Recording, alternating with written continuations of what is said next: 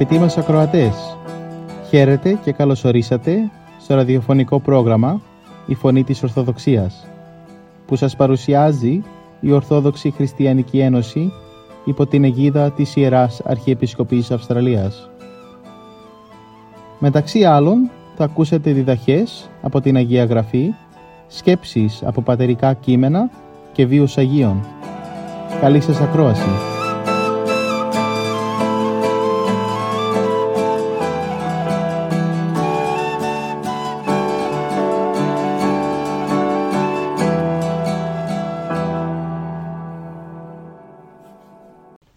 Και τώρα θα ακούσουμε από την κυρία Ελένη Αμπουγιάννη, η οποία θα μοιραστεί τις σκέψεις της γύρω από το σημερινό Ευαγγέλιο, που παρουσιάζει την Ανάσταση του Ιού της Χήρας στην Νάιν. Η σημερινή Ευαγγελική περικοπή είναι από το Καταλουκάν Ευαγγέλιο, κεφάλαιο 7, στίχη 11 με 16. «Και γένετο εν το εξής επορεύετο εις πόλην καλουμένην ναήν, και συνεπορεύοντο αυτό οι μαθητέ αυτού, ικανοί και όχλος πολλής. Ως δε ήγγισε τη πύλη της πόλεως, και ιδού εξεκομίζετο τεθνικός Υιός μονογενής τη μητρή αυτού, και αυτή ειν χείρα, και όχλος της πόλεως ικανός ειν συν αυτή. Και ειδών αυτήν ο Κύριος ευσπλακνίστη επ' αυτή, και είπεν αυτή, μη κλαίε και προσελθών ύψατο της σωρού. Οι δε βαστάζοντες έστησαν και είπε «Με ανίσκε, σι λέγω, εγέρθητη». Και ανεκάθισεν ο νεκρός και ήρξα το λαλήν και έδωκεν αυτόν τη μητρή αυτού. Έλαβε δε φόβος πάντας και δόξαζον τον Θεό λέγοντας ότι προφήτης Μέγας εγίγερτε εν ημίν και ότι επεσκέψατο ο Θεός των λαών αυτού. Το γεγονός αυτό έγινε μία ημέρα μετά που θεράπευσε τον υπηρέτη του εκατόνταρχου ο Ιησούς. Πήγε σε μία πόλη που λεγόταν Ναΐν, κάπου δέκα χιλιόμετρα από τη Ναζαρέτ. Οι μαθητές του τον συνόδεψαν όπως και ένας μεγάλος όχλος. Όπως πλησίασε τη πύλη της πόλης, πλησίαζε και άλλος όχλος. Ο Ευαγγελιστής Λουκάς σημειώνει αυτό το γεγονός με τη λέξη «ιδού». Εδώ δύο ξεχωριστές ομάδες ανθρώπων περνούν από την πύλη της πόλης. Η μία ομάδα μπαίνοντας χαρούμενοι και ενθουσιασμένοι με τη ζωή στο κέντρο τους και οι άλλοι φεύγοντας θλιβωμένοι και κλαίγοντας με θάνατο στο κέντρο. Ο Λουκάς εξηγεί το λόγο της θλίψης της δεύτερης ομάδας. Είχε πεθάνει ο μοναχογιός μιας γυναίκας η οποία ήταν χείρα και κουβαλούσαν το φέρετρό του. Ήταν το μόνο στήριγμα της χείρας και με το θάνατό του είχε μείνει ολομόναχη. Στην αλπεπισία και θλίψη της ο Κύριος ευσπλαχνίστηκε. Δηλαδή αισθάνθηκε μία πολύ βαθιά αγάπη. Στον αρχαίο κόσμο πίστευαν ότι τα αισθήματα δημιουργούντουσαν στα σπλάχνα και το ρήμα «σπλαχνίστηκε» εννοεί ότι η αγάπη πήγαζε από τα σωθικά του. Η θλίψη δεν ήταν επιφανειακή, αλλά ευσπλαχνία που πήγαζε από βαθιά συγκίνηση. Όπως ο Χριστός πλησίαζε τον όχλο, είδε από μακριά τη χείρα που έκλαιγε. Φώναξε «Μη κλαις». Όταν πλησίασε και άγγιξε το φέρετρο, οι άνθρωποι σταμάτησαν. Κοιτώντας τον νεαρό, ο Χριστός του λέει «Νεανίσκε, σου λέω, σήκω». Δεν προσευχήθηκε για πολύ ώρα ο Χριστός, ούτε κουράστηκε όπως ο Ελισέος όταν ανάστησε τον νεαρό στη Παλιά Διαθήκη. Απλώς έδωσε μία απλή διαταγή, τέσσερες λέξεις, ως κάποιον που είχε τέλεια κυριαρχία και εξουσία στη ζωή και στο θάνατο. Ο νεαρός σηκώθηκε σε τέλεια ανάρρωση και άρχισε να μιλάει. Τον βοήθησε ο Χριστός να κατεβεί και τον παρέδωσε στα χέρια της μητέρας του. Ο κόσμος έμεινε έκπληκτος. Φοβήθηκαν και δοξολογούσαν το Θεό για το μεγάλο θαύμα.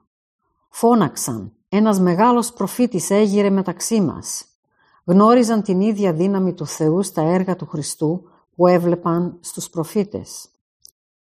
Πραγματικά, ο Θεός είχε επισκεφτεί το λαό του μέσω του προφήτη από την Ναζαρέτ και η φήμη του Χριστού απλώθηκε παντού. Η περικοπή μας δίνει μία ευκαιρία να σκεφτούμε λίγο για τον θάνατο. Υπάρχουν δύο όψεις. Τι είναι ο θάνατος και ποια είναι η θέση μας απέναντι του θανάτου και της ζωής. Πρώτα, τι είναι ο θάνατος. Είναι το βεβαιότερο από όλα τα πράγματα. Όλα τα άλλα πράγματα είναι αβέβαια. Ότι ένα παιδί θα γεράσει είναι αβέβαιο, γιατί δεν αποκλείεται να πεθάνει. Ότι ένας νέος ή μία νέα θα σπουδάσουν και θα πραγματοποιήσουν τα όνειρά τους και τα όνειρα των γονιών τους είναι αβέβαιο.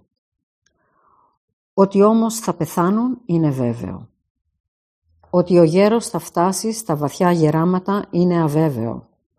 Ότι όμως θα πεθάνει είναι βέβαιο. Ούτε ο πλούτος, ούτε η δόξα, ούτε ο ενθουσιασμός του νέου είναι σε θέση να εμποδίσει το βέβαιο του θανάτου. Τον αντίον, όλα αυτά μπροστά στο θάνατο είναι αβέβαια. Ο θάνατος είναι ένας μεγάλος λίθος μπροστά στο οποίο όλα τα άλλα γίνονται αβέβαια. Ο θάνατος δεν είναι μόνο το βεβαιότερο όλο των πραγμάτων, αλλά και το πιο τρομακτικό. Ο θάνατος δεν είναι μόνο από καρκίνο ή καρδιακή προσβολή ή άλλες αρρώστιες, αλλά είναι όλα αυτά και περισσότερα από αυτά. Υπάρχουν άνθρωποι που δεν πάσχουν από αρρώστιες, αλλά δεν θα αποφύγουν το θάνατο. Ο θάνατος είναι τρομερός, όχι μόνο γιατί είναι γενικός σε όλους τους ανθρώπους, αλλά γιατί αφορά ολόκληρο τον άνθρωπο. Όταν χάσεις το ένα σου μάτι ή αυτή ή χέρι, πόδι κλπ. Έχεις το άλλο. Όταν χάσεις τα δύο μάτια, αναπληρώνεις με τα αυτιά σου, όπως συμβαίνει με τους τυφλούς. Όταν χάσεις την ακοή σου και τα δύο αυτιά σου, συνεννοείσαι με νοήματα, όπως συμβαίνει με τους κοφούς. Όταν χάσεις την περιουσία σου, έχεις ακόμα τον εαυτό σου. Όταν όμως πεθάνεις, έχασες τα δικά σου και τον εαυτό σου. Τα έχασες όλα. Γι' αυτό ο θάνατος είναι τρομερός, γιατί είναι γενικά σε όλους τους ανθρώπους και σε όλο τον άνθρωπο. Και ακόμα πιο τρομερό είναι ότι είναι βεβαιότατος. Όσο τρομερός και βέβαιος να είναι ο θάνατος, είναι γεγονός ότι είναι αβέβαιη η ώρα του. Δεν ξέρουμε πόσο θα ζήσουμε. Άλλοι βλέπουν τα παιδιά τους ή τα εγγόνια τους να μεγαλώνουν και φεύγουν σε μεγάλη ηλικία. Άλλοι φεύγουν στη μέση του δρόμου της ζωής και άλλοι στα νεαρά τους χρόνια ή στα παιδικά τους χρόνια. Ορισμένοι στον ύπνο τους, άλλοι σε δυστυχήματα, άλλοι από αρρώστιες. Πολύ αβέβαιη η ώρα του θανάτου όμως. Το δεύτερο σημείο όμως είναι εμείς. Ποια είναι η θέση που έχουμε απέναντι του θανάτου και της ζωής; Είπαμε ότι ο θάνατος είναι το βεβαιότερο και τρομακτικότερο πράγμα. Είπαμε επίσης ότι η ώρα του είναι αβέβαιη. Αυτό το φαινόμενο θα έπρεπε να έχει την προσοχή όλων μας. Ακόμα και αν πιστεύουμε στην αιώνια ζωή, θα πρέπει να μας απασχολήσει το θέμα του θανάτου. Το να χάσουμε το μάτι μας ή τα λεφτά μας μας στεναχωρεί. Στεναχωριόμαστε πολύ. Αφού μας ενδιαφέρουν αυτά, δεν πρέπει ακόμα πιο πολύ να μας ενδιαφέρει ο θάνατος, ο οποίος δεν θα μας αφαιρέσει ένα μάτι ή την περιουσία μας, αλλά ολόκληρο τον εαυτό μας. Είναι λογικό να έχουμε τόση ευαισθησία στα ελάχιστα και αναισθησία στα μεγάλα θέματα, δηλαδή το θάνατό μας; Ασφαλώς όχι.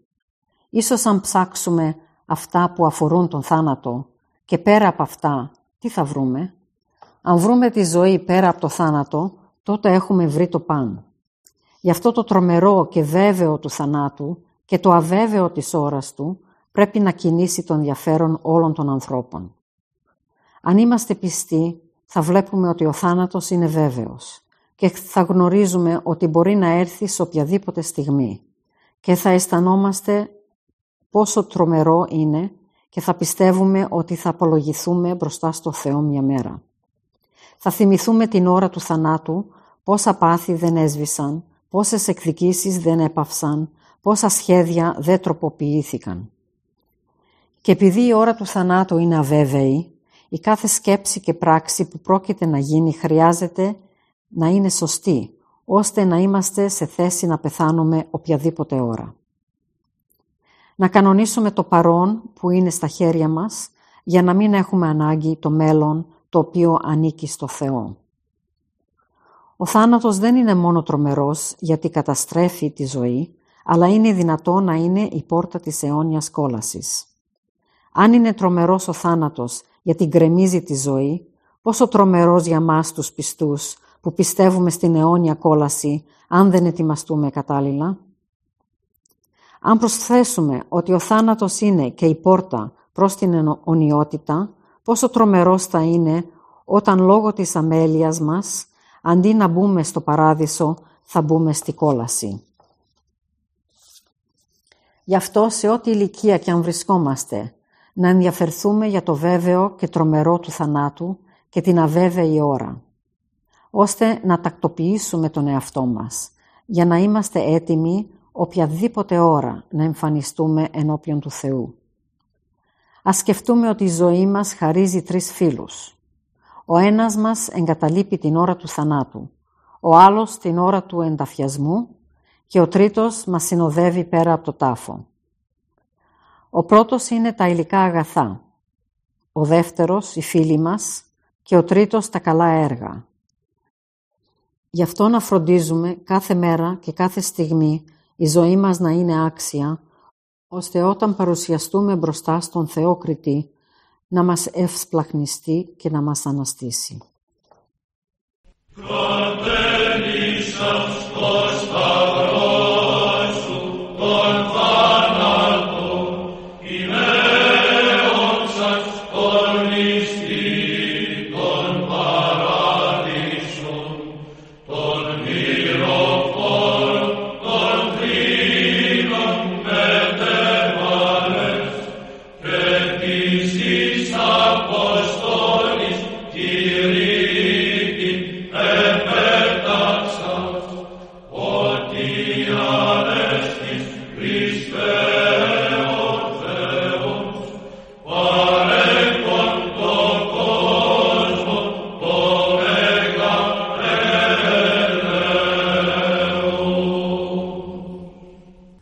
Ας ακούσουμε τώρα λίγες σκέψεις για την αξία του χρόνου.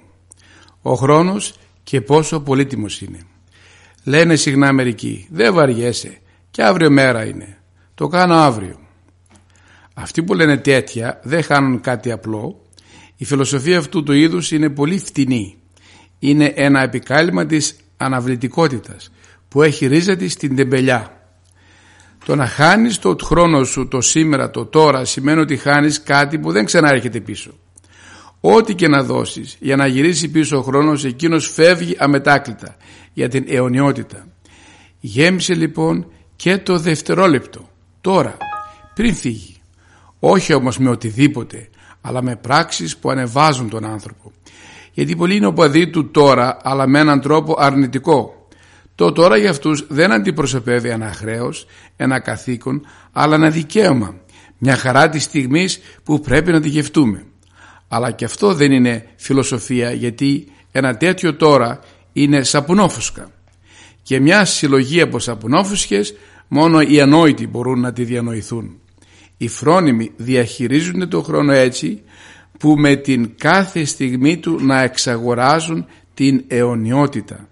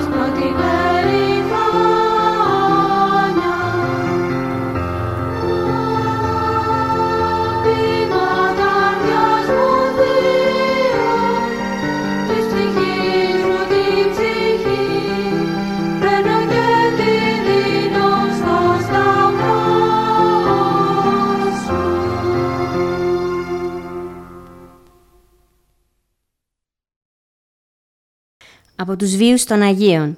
Τη 7 Οκτωβρίου η Εκκλησία μας τιμά τη μνήμη του Αγίου Πολυχρονίου. Στο πρόγραμμα μας σήμερα θα αφιερώσουμε μερικές σκέψεις από τη ζωή του. Ο Άγιος Ιερομάρτυρας Πολυχρόνιος ήταν δυναμικός κληρικός του 4ου μετά Χριστό αιώνα που θυσιάστηκε για τα ορθόδοξα δόγματα της Εκκλησίας μας.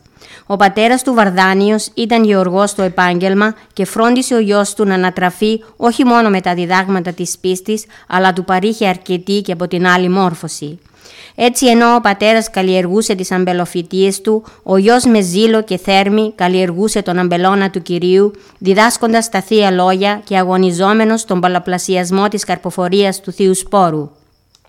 Ήταν μάλιστα ικανότατος συζητητής και πολλές φορές είχε καταντροπιάσει σοφούς των ειδωλολατρών σε συζητήσεις φιλοσοφικές για την αλήθεια και τη θρησκεία. Κατόπιν ο Πολυχρόνιος πήγε στην έδρα της Σοφίας και των Γραμμάτων την Κωνσταντινούπολη. Εκεί έγινε διάκονος και έπειτα πρεσβύτερος. Από το αξίωμα αυτό δεν έπαψε να διδάσκει και με πολλούς τρόπους μοχθούσε για τη χριστιανική ανατροφή των ενωριτών του. Όταν όμως έγινε αυτοκράτορας, ο αριανόφιλος γιος του Μεγάλου Κωνσταντίνου, Κωνσταντιος, ο Πολυχρόνιος έμεινε στη μερίδα των κληρικών εκείνων που για το ορθό δόγμα έμειναν απτόητοι μπροστά στους διωγμούς και τις εξορίες που επέβαλε ο αιρετικός αυτοκράτορας. Έτσι οι Αριανοί ανέλαβαν αυτοί οι ίδιοι να απαλλαγούν μια και έξω από αυτόν. Κάποια μέρα λοιπόν που ο Πολυχρόνιος ιερουργούσε, μια ομάδα από Αριανούς εισέβαλε στο ναό και τον έσφαξαν πάνω στην Αγία Τράπεζα και έτσι έγινε τίμιο ολοκαύτωμα για την πίστη του Χριστού που με τη δική του θυσία σήκωσε τη δική μας σωτηρία. Από τους βίους των Αγίων. Τη 8 Οκτωβρίου η Εκκλησία μας τιμά την μνήμη της Οσίας Πελαγίας. Στο πρόγραμμά μας σήμερα θα αφιερώσουμε μερικές σκέψεις από τη ζωή της. Η Οσία Πελαγία ζούσε στην Αντιόχεια και άνοικε στην τάξη των ελαφρών γυναικών. Ήταν πόρνη. Η ζωή της ήταν βουτυγμένη μέσα στον ίστρο των αμαρτωλών ειδονών. Η ακολασία είχε πορώσει τόσο τη συνείδησή της, ώστε καμιά έννοια μετανοίας να μην μπορεί να εισχωρήσει στην ψυχή της. Επομένως, θα μπορούσε να πει κανείς, ήταν καταδικασμένη από την επίγεια ζωή της στο πύρ της κολάσεως. Όμως όχι, ο πολυεύσπλαχνος Κύριος μας διαβεβαίωσε ότι «Η τελώνε και η πόρνη προάγουσιν ημάς εις Βασιλεία του Θεού». Δηλαδή, οι τελώνες και οι πόρνες που στην αρχή έδειξαν απίθεια στον νόμο του Θεού, αλλά κατόπιν ειλικρινά μετάνιωσαν, προλαμβάνουν στη Βασιλεία του Θεού εσάς, που μόνο με τα λόγια δείξατε υπακοή στο Θεό. Στην πράξη όμως υπήρξατε απειθείς και άπιστοι. Πράγματι, η Πελαγία, τυχαία σε κάποια σύναξη χριστιανών, άκουσε θερμό κήρυγμα περί αγνότητας του επισκόπου Νόνου. Τα λόγια του ήλεγξαν και συγκλώνησαν την ψυχή της. Με την χάρη του Θεού απαρνήθηκε την άσωτη ζωή της, πούλησε τα διάφορα κοσμήματά της και τα χρήματα διαμήρασε στους φτωχούς. Αφού κατηχήθηκε και βαπτίστηκε, μετά οκτώ μέρες πήγε στην Ιερουσαλήμ, όπου με σκληρή άσκηση πέρασε την υπόλοιπη ζωή της. Από τους βίους των Αγίων στην 10 Οκτωβρίου η Εκκλησία μας τιμά τη μνήμη των Αγίων Ευλαμπίου και Ευλαμπίας. Στο πρόγραμμά μας σήμερα θα αφιερώσουμε μερικές σκέψεις από τη ζωή τους. Ο Άγιος Ευλάμπιος και η Αγία Ευλαμπία έζησαν στα χρόνια του αυτοκράτορα Μαξιμιανού, 296 μετά Χριστόν. Ο διωγμός κατά των χριστιανών ήταν σκληρός και ανηλαίητος. Γι' αυτό ο Ευλάμπιος και η αδελφή του Ευλαμπία κρύβονταν μαζί με άλλους χριστιανούς στο βουνό. Εκεί ζούσαν καλλιεργώντας την προσευχή και τη μελέτη των Ιερών Γραφών. Κάποια μέρα ο Ευλάμπιος πήγε στην Οικομίδια να προμηθευτεί τροφές. Αλλά οι ειδωλολάθρες τον αναγνώρισαν και αμέσως τον συνέλαβαν. Βέβαια, στην ερώτηση του βασιλιά αν πιστεύει στον Χριστό, ομολόγησε φανερά ότι, ότι είναι χριστιανός. Οπότε τον έβαλαν μέσα σε ειδωλατρικό ναό για να θυσιάσει με τη βία. Ο Ευλάμπιος όμως δια της προσευχής συνέτριψε το είδωλο του Θεού Άρη. Και ενώ άρχισαν να τον μαστιγώνουν με τον πιο απάνθρωπο τρόπο, όρμησε η αδελφή του Ευλαμπία και αφού τον αγκάλιασε παρακάλεσε το Θεό να την αξιώσει να συμμαρτυρήσει με τον αδελφό της. Του έβαλαν και τους δύο σε ένα καζάνι με βραστό νερό. αλλά διαθαύματος αυτοί δροσιζόνταν και έτσι βγήκαν σόοι και αυλαβείς. Αυτό έκανε να πιστέψουν στον Χριστό 200 ειδωλάτρες, οι οποίοι μαζί με τον Ευλάμπιο και την Ευλαμία αποκεφαλιστήκαν υπέρ της αλήθειας του Κυρίου.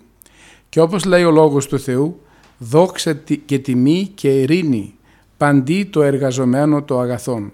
Δηλαδή, δόξα και τιμή και ειρήνη θα αποδοθεί στον καθένα που εργάζεται το αγαθό και πεθαίνει γι' αυτό.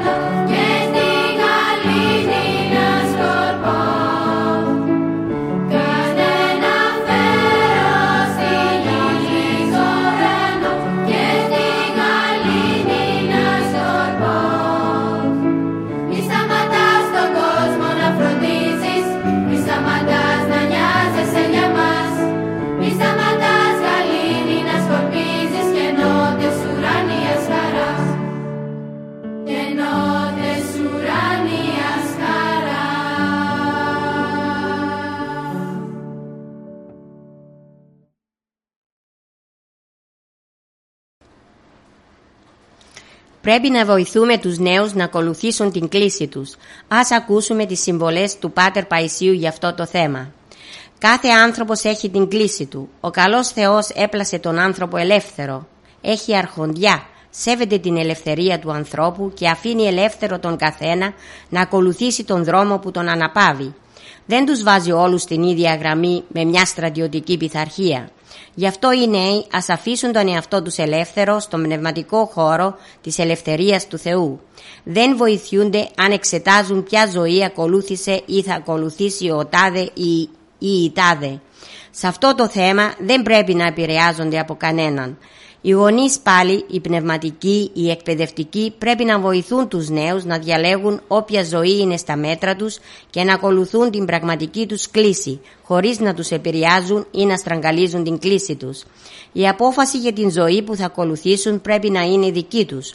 Όλοι οι άλλοι μόνο απλές γνώμες μπορούμε να εκφράσουμε και το μόνο δικαίωμα που έχουμε είναι να βοηθούμε τις ψυχές να βρουν το δρόμο τους. Μερικές φορές όταν συζητάω με νέους που προβληματίζονται πάνω σε αυτό το θέμα, ενώ βλέπω την ζυγαριά προς τα που γέρνει, δεν τους το λέω για να μην τους επηρεάσω. Εκείνο μόνο που προσπαθώ να κάνω είναι να τους βοηθήσω όπως μπορώ να βρουν το σωστό δρόμο και την εσωτερική ειρήνη. Να αφαιρέσω από αυτό που τους αναπάβει ό,τι βλαβερό υπάρχει για να αφήσω το καλό, το Άγιο ώστε να ζουν και σε αυτή την ζωή χαρούμενα κοντά στον Θεό και στην άλλη ζωή πιο χαρούμενα. Ειλικρινά, όποια ζωή και να ακολουθήσει ένας νέος που γνωρίζω, θα χαρώ και πάντα θα έχω το ίδιο ενδιαφέρον για τη σωτηρία της ψυχής του. Φτάνει να είναι κοντά στο Χριστό μέσα στην Εκκλησία μας. Θα νιώθω αδερφός του γιατί θα είναι παιδί της μητέρας μας Εκκλησίας. Νιώθω πρώτη μου φορά τόση απέραντη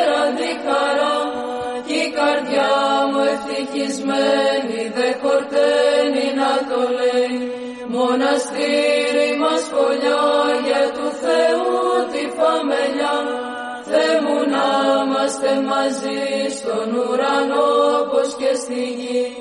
Καν τα λόγια δεν το εκφράζουν οι καρδιές μας το φωνάζουν. Είναι τέλεια η ζωή όταν είμαστε μαζί. Μοναστήρι μας για του Θεού τη φαμελιά. Θεέ μου να είμαστε μαζί στον ουρανό πως και στη γη τόσα χρόνια στο Χριστό χαρά γεμάτα και παλμό. Το αιώνιο αγγίζω και τη νιώτη μου ασφαλίζω μοναστήρι μας φωλιά για του Θεού τη φαμελιά Θεέ μου να είμαστε μαζί στον ουρανό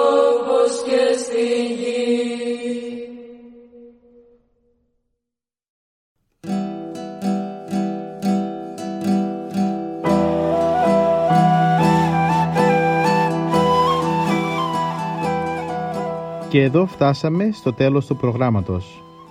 Σας ευχαριστούμε για τη συντροφιά σας και θα είμαστε και πάλι κοντά σας την επόμενη εβδομάδα. Μπορείτε επίσης να μας παρακολουθήσετε στο Facebook, Spotify και στο YouTube κανάλι Greek Orthodox Christian Society Sydney. Αγαπητοί μας ακροατές, ο Θεός μαζί σας. Χαίρετε.